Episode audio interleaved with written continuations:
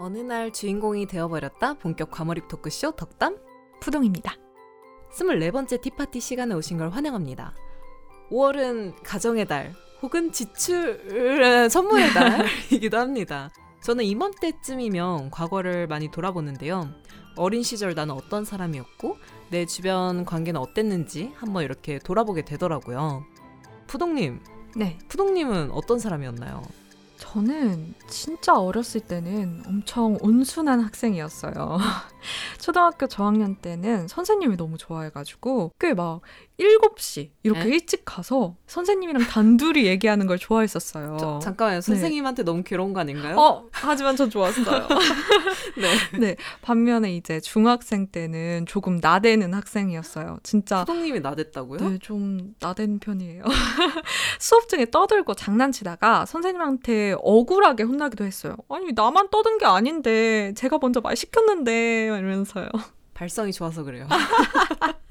아, 진짜. 근데 초등학생이 진짜 아침 7시에 학교 간다는 건 진짜 엄청난 애정이거든요, 그거. 어, 맞아요. 그 정도로 선생님을 좋아했어요. 제 얘기를 진짜 잘 들어주셨거든요. 불러주셨나요? 다시 할게요. 이야기를 들을 수도 있는군요. 목, 목도리군요. 알겠습니다. 절대 편집 못하게. 안 돼. 네. 알겠어요. 아니, 덕담님은요? 어떤 아이였어요? 저요? 아, 저는 말이 많은 아이였어요. 지금도 말이 많아서 팟캐스트를 만들고 있지만. 네. 특히 저도 선생님한테 정말 말을 많이 했어요. 예를 들면, 막 시험 끝나고 채점하고 틀린 게 있으면, 아, 틀렸네? 어떡하지?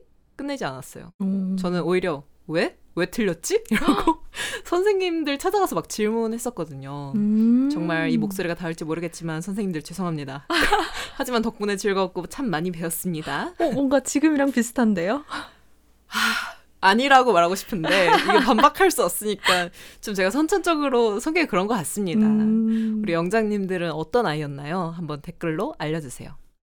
이렇게 푸동님하고 과거를 돌아보니까 내게 영향을 줬던 선생님을 빼놓을 수가 없네요. 음. 그래서 오늘은 우리에게 영향을 준 관계 중 스승과 제자에 대해 이야기해 보려고 합니다. 이를 위해 선정한 책은 정명섭 저자의 스승을 죽인 제자들입니다.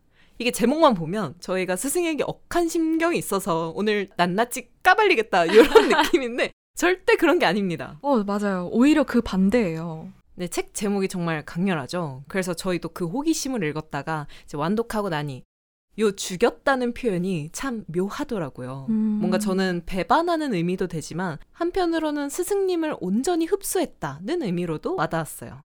그래서 본격 토크하기 전에 영장님을 위해 푸동님 이 책을 한 줄 요약해 주시겠어요? 네, 이 책의 한 줄 요약은요. 역사 속 사제관계를 통해 돌아보는 스승의 의미입니다. 이 책은 역사 속의 다양한 사제 관계에 주목해서 서술하는 역사책이에요. 제자는 스승을 존경하거나 혹은 증오하면서 가르침을 받아들이고 자신의 세계와 가치관을 완성해 나간다고 합니다. 이러한 과정에서 어떤 제자는 스승의 길을 따라가면서 그림자를 자처하기도 하고 또 어떤 제자는 스승이 가지 말라는 길을 선택함으로써 평생 스승과 반목하기도 합니다. 스승을 죽인 제자들은 계승과 발전, 배신과 창조로 대표되는 이 묘한 관계 속에서 스승과 제자 개인의 삶과 운명뿐만 아니라 역사의 흐름을 관찰하는 책이에요. 책을 읽으면서 역사 속의 인물들의 사절 관계뿐만이 아니라 나에게는 어떤 스승이 있었지? 나는 어떤 제자였지? 하고 질문하게 되더라고요. 그래서 내가 지나온 날들에는 어떤 가르침이 있었나 하고 회고하게 되는 책이었어서 이렇게 한 줄 요약을 해보았습니다. 어, 진짜 약간 스승 생각하면 학교에서 만나는 선생님이 가장 쉽게 떠오르는데 그런 틀에서 벗어나서 제 인생에 영향을 준 모든 사람들이 스승일 수 있겠구나 하는 생각이 들더라고요. 가르침과 스승에 대해서 다시 한번 생각하게 하는 책이었습니다. 네, 그러면 본격 리뷰 시작해 보겠습니다.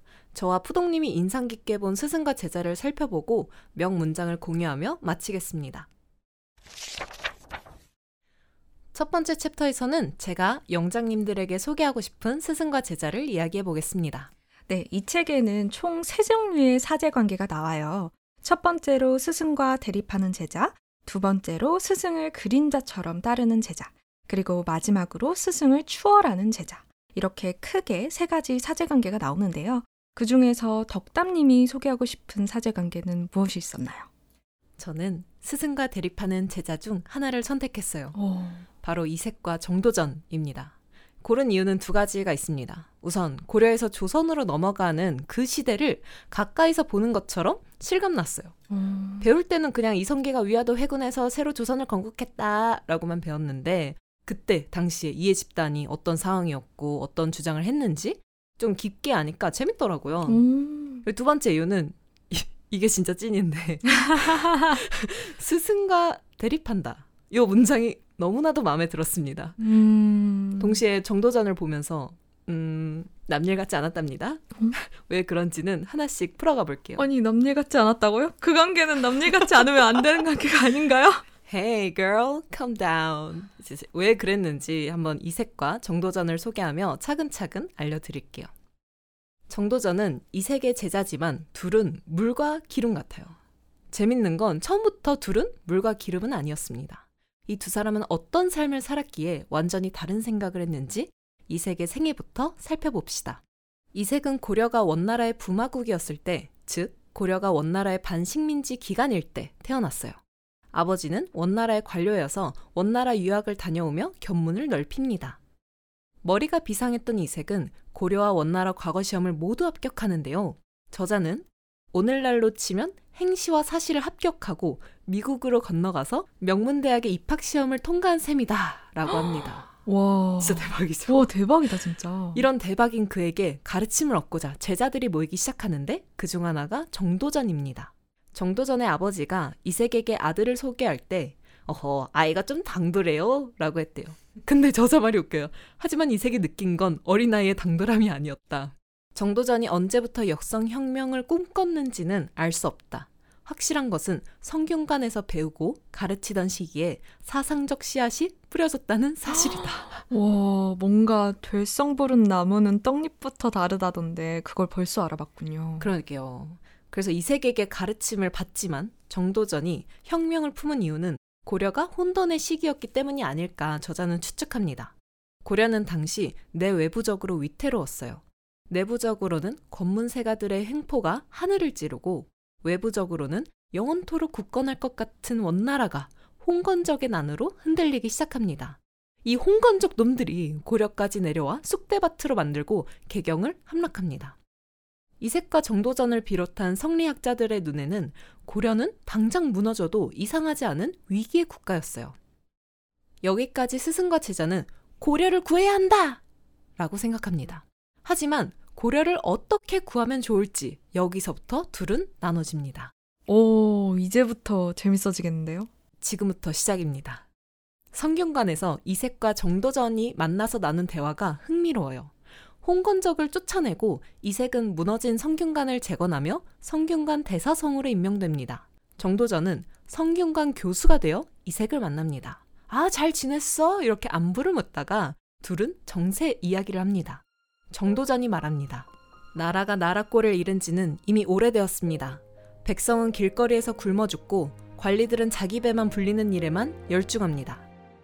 이에 대해 이색은 임금이 있고 성균관도 다시 세워졌으니 나라 꼴이 말세까진 아니다. 라고 합니다. 우리의 정도전 한마디 던집니다. 백성이 있고 나라가 있는 법입니다. 백성이 없는 나라가 있을 수는 없습니다. 이 대화 속에서 정도전은 새로운 나라로 고려를 구하고 이색은 고려를 있는 그대로 지키고 싶은 게 드러납니다. 솔직히 고백해도 될까요? 저 약간 정도전 스타일이었어요. 어, 정도전 스타일 약간 팩폭하는 스타일이셨나요? 어, 어, 맞, 맞, 맞는 것 같기도 한데, 일단 저는, 일단 제 생각은, 일단 제 생각은 팩폭이라기보다 뭔가 스승님의 말에 맹목적으로, 맞습니다! 맞고요! 막 요런 스타일이 아니었어요. 예를 들어보자면, 먼저 pray for 우리 문학 선생님. 네, 전 문학 선생님하고 좀 많이 이런 걸 다퉜는데, 저는 문학은 정답이 없다고 생각해요. 화자가 음. 어떤 의도인지, 뭐, 저 단어가 의미하고 있는 바가 선생님이 가르치는 것과 다를 수가 있다고 생각했어요. 음. 그래서 문학 선생님이 이건 이런 의도야 라고 가르치면 꼭 끝나고 교무실 가서 왜요? 그게 아닐 수도 있잖아요. 이거면 어떡하죠? 막 이런 식으로 제 상상력 막 불가능하고 막 이렇게 좀 딴지를 걸었죠. 어, 너무 비범한데요? 덕담님은 떡잎부터 달랐네요. 그러게요. 이게 팩폭이 맞는 것 같기도 하고 아닌 것 같기도 하고 아무튼 그렇습니다. 네, 정말 읽으면서 제가 괴롭혔던 수많은 선생님과 교수님 죄송합니다. 정말 교수님하고도 약간 이런 썰들이 좀 있어요. 한 번은 진짜 나는 썰러 가지고 100분 토론한 적 있었거든요. 이거는 진짜 시간 관계상 생략하도록 할게요. 이색과 정도전 이야기로 이어가 봅시다. 둘은 서서히 다른 길로 가기 시작합니다. 공민왕이 암살당하고 어린 우왕이 왕위에 오릅니다. 공민왕이 왜 암살당하는지 책에서 설명해 주는데 정말 흥미로워요. 그래서 한번 읽어보시길 추천해요. 공민왕이 죽고 어린 우왕이 왕위에 오르는데 권문세족의 수장인 이님이 어린 우왕을 대신하여 정권을 장악합니다. 이님은 명나라의 간섭을 피하기 위해 원나라와 친하게 지내야 한다는 친원파예요. 음. 정도전은 반대합니다. 이게 어느 정도로 반대했냐면 이님이 원에서 온 사신을 접대해 라고 정도전한테 시켰는데 그가 사신의 목을 따버리겠다. 정말 대박이지 않나요? 와. 나였으면 왕을 대신해서 지금 정권을 장악한 사람이 나한테 뭐 시키면 그냥 아이 넵 냅다 이렇게 해봤을 것 같은데 아무튼 와. 대단합니다. 그래서 미운 털 제대로 박힌 정도전 유배갑니다. 하지만 우리의 정도전 굴하지 않아요. 짓밟으면 짓밟힐수록 본인이 옳았다고 더욱 확신합니다. 와, 진짜 대쪽 같은데요? 아니, 계속 짓밟히면 한 번쯤, 아, 내가 잘못했나? 그러니까 가스라이팅 당하잖아요. 어, 맞아요. 의심해볼 만도 한데, 아, 내 편이면 너무 든든할 것 같은데, 어, 적이라면 진짜 너무 혈압오를 것 같아요. 진짜 아군이면 한없이 정말 든든한 오, 어, 스타일. 맞아요. 근데 저는 또 이 모습을 보면 저 같아요. 이게, 이게 완전 100% 일치하진 않지만, 이 자신이 옳았다고 믿으면 끝까지 꺾지 않는 그 모습이 오. 약간 비슷합니다. 약간 리를빛. 네, 제 인생의 신념은 자기의 일은 스스로 하자입니다. 그 광고를 제일 좋아했어요. 오. 네, 그래서 대학 입시할 때도 저는 스스로 해결했어요. 그러니까 저 때는 고3이 되면 담임 선생님하고 이제 성적을 보면서 너는 여기 갈 수 있고 뭐 이과가 제일 뭐 명망이 좋다더라 뭐 이런 식으로 정하는데 저는 혼자 가고 싶은 대학, 전공, 그리고 입학 전형까지 싹 다 미리 정했어요. 제 그냥 알아서. 와. 왜냐하면 공부하고 싶은 분야가 정말 명확했고 또 수능보다 내신이 잘 맞는다는 걸 1학년 때부터 알았어요. 그래서 이제 선생님하고 상담하는데 저 어디 갈까요? 라고 하기보다 저 여기 갈 거예요. 남은 시간에 이렇게 할 거예요. 내신 더 올릴 거예요. 면접 준비할 거예요. 라고 어머나. 거의 선언을 했죠. 어머나. 그래서 뭐 상담이 아니라 그냥 뭐 통보. 그래서 처음에 선생님이 아 그래도 덕담아 뭐 수능 최저 등급을 맞춰보는 게 좋지 않겠니? 근데 제가 뭐라고 했냐면 선생님 전 제가 잘 알아요. 전 수능하고 맞지 않아요. 하고 귀뚱으로도 안 들었습니다. 그래서 본인이 옳다고 확신하면 절대 꺾이지 않는 사람. 접니다. 인생이 중꺾마예요. 아니 그 시기에 그렇게 주대 있게 말하기가 쉽지가 않은데 와 중요한 건 꺾이지 않는 마음 유행하기 전부터 실천하고 계셨네요. 참 요즘은 그냥 하는 마음을 더 실천하고 있긴 하지만 아무튼 이런 점이 아주 비슷해서 정도전을 이렇게 볼 때마다 좀 마음이 오묘합니다. 네. 아무튼 우리의 중꺾마 정도전은 자신과 함께 이 나라의 운명을 개척할 이성계를 찾아갑니다. 저자는 책에서 뜬금없이 변방의 무장 이성계를 만났다고 했는데 제 생각은 달라요. 찾아보니까 당시 고려 최고의 무장은 최영과 이성계였대요. 최영은 검문세가 즉 기득권층이어서 개혁, 혁명에 보수적이었고 반면 이성계는 변방 출신이고 정도전의 이념에 동의했어서 찾아갔다는 주장이 있는데 저는 이거에 동의해요. 음... 그렇게 이성계와 정도전은 손을 잡고 위화도 회군 및 개혁 정책에 적극적으로 참여합니다. 이색은 정도전을 보며 고려의 멸망, 새로운 무신 정권의 시작을 보았어요. 이색은 고려 멸망을 막고자 정도전과 이성계의 강력한 반대 세력인 옹건파가 됩니다. 여기서 옹건파는 고려를 유지하며 하나씩 바꿔보자 라고 주장합니다. 하지만 이성계를 비롯한 정도전은 급진파였는데요. 급진파는 무슨 소리? 새로운 나라가 답이야! 라고 주장하며 첨예하게 부딪히는데요.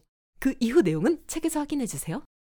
이색과 정도전의 관계에 관해 저자가 코멘트를 남깁니다. 이 문장을 영장님과 푸동님과 또 공유하고 싶어서 소개할게요.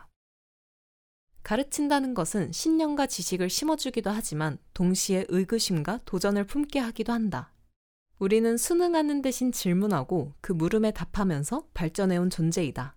새로운 것은 끊임없이 갈등하고 충돌하면서 탄생한다. 이 코멘트 덕분에 배움이란 무엇인지 정의해봤어요. 저는 배움은 스승의 말에 맹목적으로 따르는 것이 아닌 스승의 가르침에 질문하며 나아지는 것이라 생각해요. 무조건 외우라고 하거나 내 말이 맞다! 고 가르치는 건 스승과 거리가 멀지 않나 싶습니다. 음... 정도전과 이색을 보며 제 모습도 조금 보고 스승이란 누구인지, 배움이란 무엇인지 저 나름대로의 정리하는 시간을 가질 수 있어서 다른 사제보다도 인상 깊었어요. 저는 이 말을 끝으로 마무리하고 싶습니다. 네, 여기까지 저였고요. 이제 푸동님이 고른 스승과 제자를 살펴보러 가볼까요? 이번 챕터에서는 푸동님이 선택한 스승과 제자를 살펴볼 거예요. 푸동님, 어떤 스승과 제자 이야기가 인상적이었나요? 음, 덕담님이 스승과 제자가 대립하는 대표적인 사전 관계를 골랐다면 저는 스승을 추월한 제자에 대해 얘기해보고 싶어요. 바로 이달과 허균입니다. 제가 이 사제 관계가 가장 인상 깊었던 이유는 두 사람 모두 같은 뜻을 품었지만 스승과 제자가 다른 방식으로 그 뜻을 이뤘다는 거예요. 이 두 사람은 불합리한 현실 속에서도 자유인으로서 자유의지로 살길 원했던 사람이었어요. 이 사제 관계에서 스승인 이달은 서자라는 신분에서 벗어나고 싶었지만 현실의 벽에 막혀 세상 변두리에서 족쇄가 채워진 삶을 살았어요. 하지만 제자인 허규는 그의 스승인 이달의 가르침을 통해 그의 뜻을 피우고 세상과 부딪히게 됩니다. 책에 이 두 사람의 관계를 너무 잘할 수 있는 문장이 있어서 이 문장으로 이 두 사람의 이야기를 열어보려고 합니다. 사람들은 말한다. 자칭 혁명가라는 자들이 선동을 해서 나라가 어지러워지고 사회가 혼란스러워진다고. 혁명가들은 말한다. 어지러운 국가와 혼란스러운 사회를 보고 견디지 못하고 떨쳐 일어났노라고.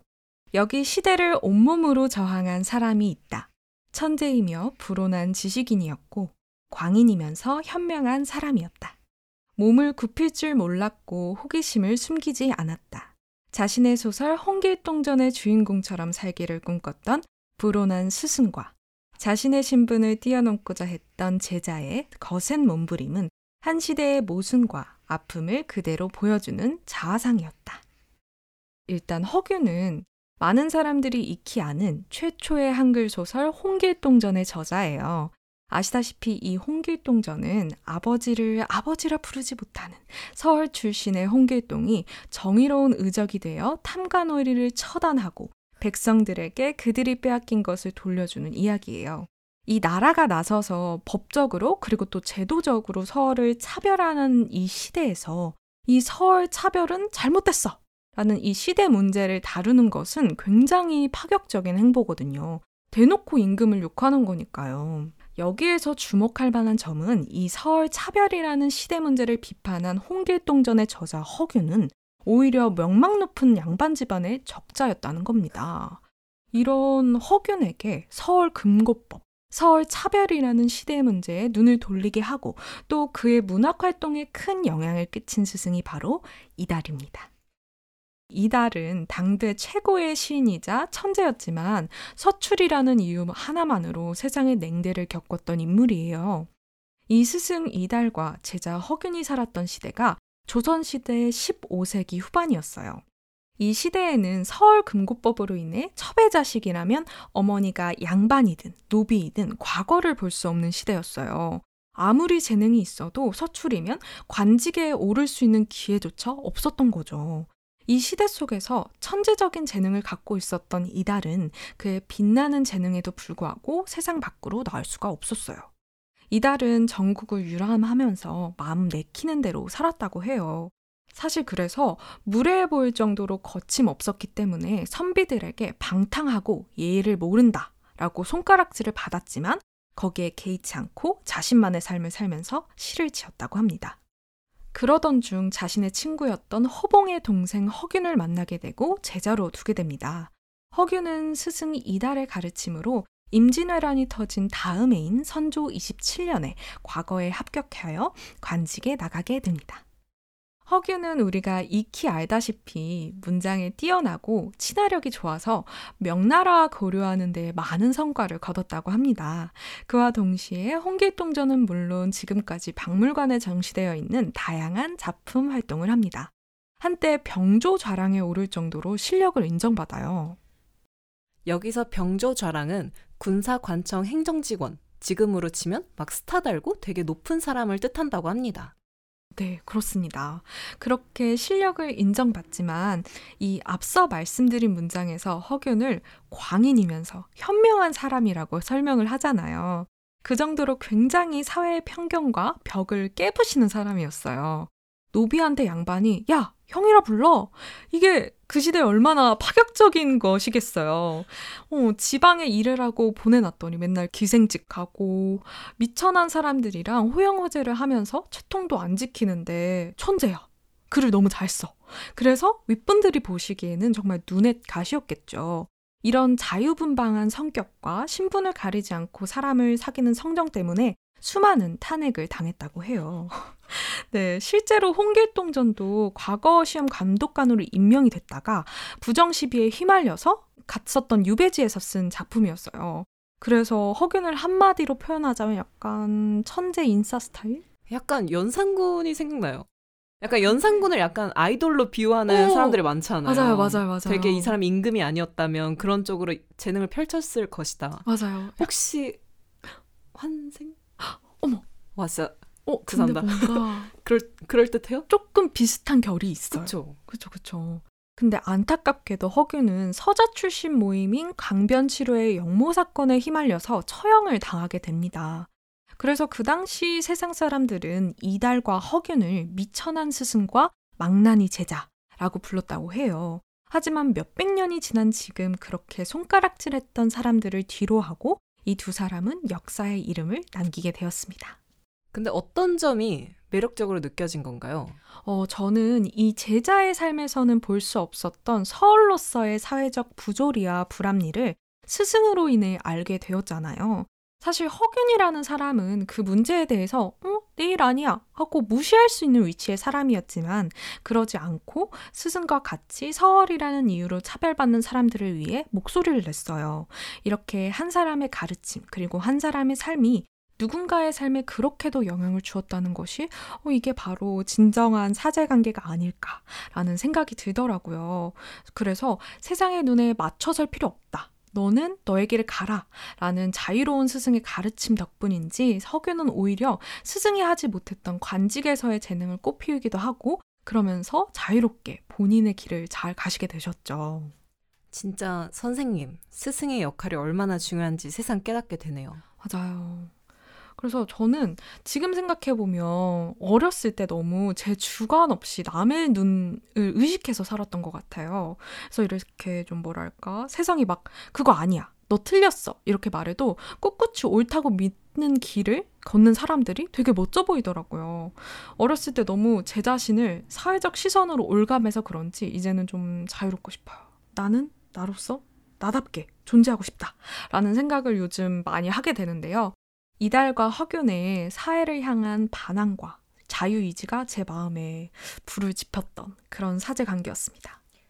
저는 이제 어린 시절 푸동님을 잘 모르지만 어른이 된 푸동님을 만나서 그런지 굉장히 지금 꿋꿋하게 잘 멋지게 본인답게 살고 있다고 생각해요. 저는 이제 지켜보는 사람 입장으로서. 푸동님에게도 있는 모습 그대로 괜찮아. 이달처럼 말해준 스승이 있었나요? 너, 전, 저는 있었어요. 울지 마. 어, 사실 근데 그분이 스승이라기보다 직장에서 만난 상사분이셨어요. 음. 근데 약간 제가 잘하고 있는 건지 모르겠어요. 뭐 이런 식으로 얘기를 했었는데 그분이 아, 괜찮아요. 푸덕님, 푸덕님답게 해요. 라고 말을 해주셔서 진짜 너무너무 감사했던 그런 기억이 있었습니다. 음, 그쵸. 꼭 선생님만이 스승이 아니죠. 음, 네. 맞아요. 네, 또 푸동님의 설명 들으니까 또 이달과 허균이 저는 그냥 읽었는데 재밌게 느껴지네요. 그냥 소소하게 읽었군요. 네, 네, 소소하게 읽었는데 또 재밌네요. 네, 그러면 다음 챕터로 넘어가 보겠습니다. 네, 마지막 챕터에서는 이 책의 명문장을 소개하겠습니다. 푸동님부터 해주시겠어요? 네, 제가 뽑은 문장은요. 가르침이라는 것은 단순히 학문을 전수하는 것이 아닌 어떻게 살아가야 하는지에 대한 대답이다. 이 문장은 이달과 허균의 챕터에 나온 문장인데요. 가르침이라는 것은 단순히 학문을 전수하는 것이 아닌 어떻게 살아가야 하는지에 대한 대답이다. 이 부분이 제가 살아오면서 지나쳐 많은 스승들을 생각나게 하는 구절이었어요. 어, 학교에서 만나는 선생님뿐만 아니라 내가 어떻게 살아가야 할 것인지, 어떻게 일할 것인지, 어떤 태도로 살아가는지에 대해서 저의 삶에 지대한 영향을 끼친 사람들이 많더라고요. 뭐 저의 친구, 엄마, 직장 동료, 내가 좋아하는 아이돌까지 정말 다양한 형태로 저에게 좋은 가르침을 주었던 모든 스승들에게 감사하는 마음을 가지면서 또 스승에 대한 의미를 좀 다시 생각하게 되는 문장이어서 뽑아 보았습니다. 진짜 선생님이 꼭 학교에서 만난 선생님만 국한되는 건 아니라 생각합니다. 정말 예기치 못한 사람이 내 스승이 될 수도 있고 또 내가 누군가의 스승이 될 수 있는 것 같아요. 음. 푸동님이 고른 문장을 들으니까 정말 스승이란 누구인지 그 정의를 곱씹게 되네요. 좋습니다. 그러면 이제 제가 고른 문장을 공유할게요. 바로 이 문장입니다. 혈연이 아니면서 이렇게 개인의 삶에 막대한 영향을 미치는 인간관계란 찾아보기 어렵다. 참 공감 가더라고요. 동시에 제 스승인 모든 분들에게 저 또한 고맙습니다. 스승을 떠올리면 재밌고 따뜻한 기억으로 가득해요. 왜 힘든 순간에 예전에 좋은 순간이 떠오르곤 한다고 하잖아요. 음. 저는 가끔 스승과 함께 했던 그때가 떠오릅니다. 진짜 많이 생각이 나는데 진심으로 정말 감사했고 감사하고 모든 일이 잘 풀리시길 멀리서 응원하겠습니다. 그러면 우리 마무리하러 가볼까요?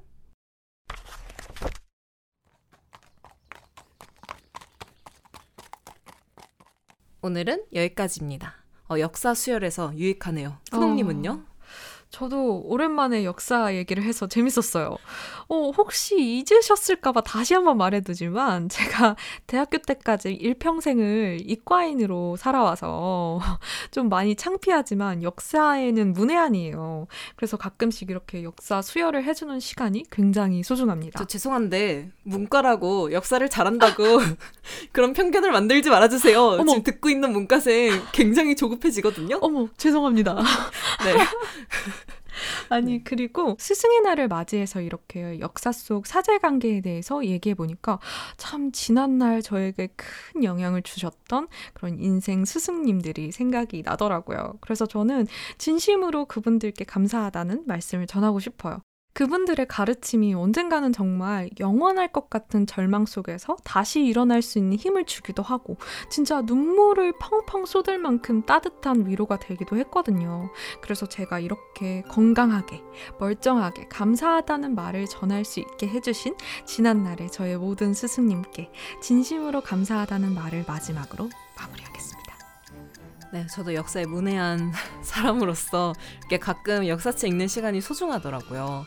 어, 계속해서 역사를 잊지 않으려는 그 마음이 중요한 게 아닌가. 문외한이어도 괜찮습니다. 문제는 이제 역사를 왜곡하고 가끔 중요하지 않다고 말하는 사람이지 않나 싶은데. 저 아직도 네, 거기 있거든요. 어? 네. 궁금하신 분들은 국가란 무엇인가 리뷰했던 그 챕터를 들어주시길 바라겠습니다. 네, 다음 시간에 리뷰할 책은 댓글로 공지하겠습니다. 네. 그러면 저희는 다음 주에 알차고 재미난 이야기로 찾아오겠습니다. 네, 오늘 준비한 어주대 티파티 여기까지였고요. 떠나시기 전에 좋아요, 댓글, 구독, 알림 설정까지 잊지 마세요. 따르릉!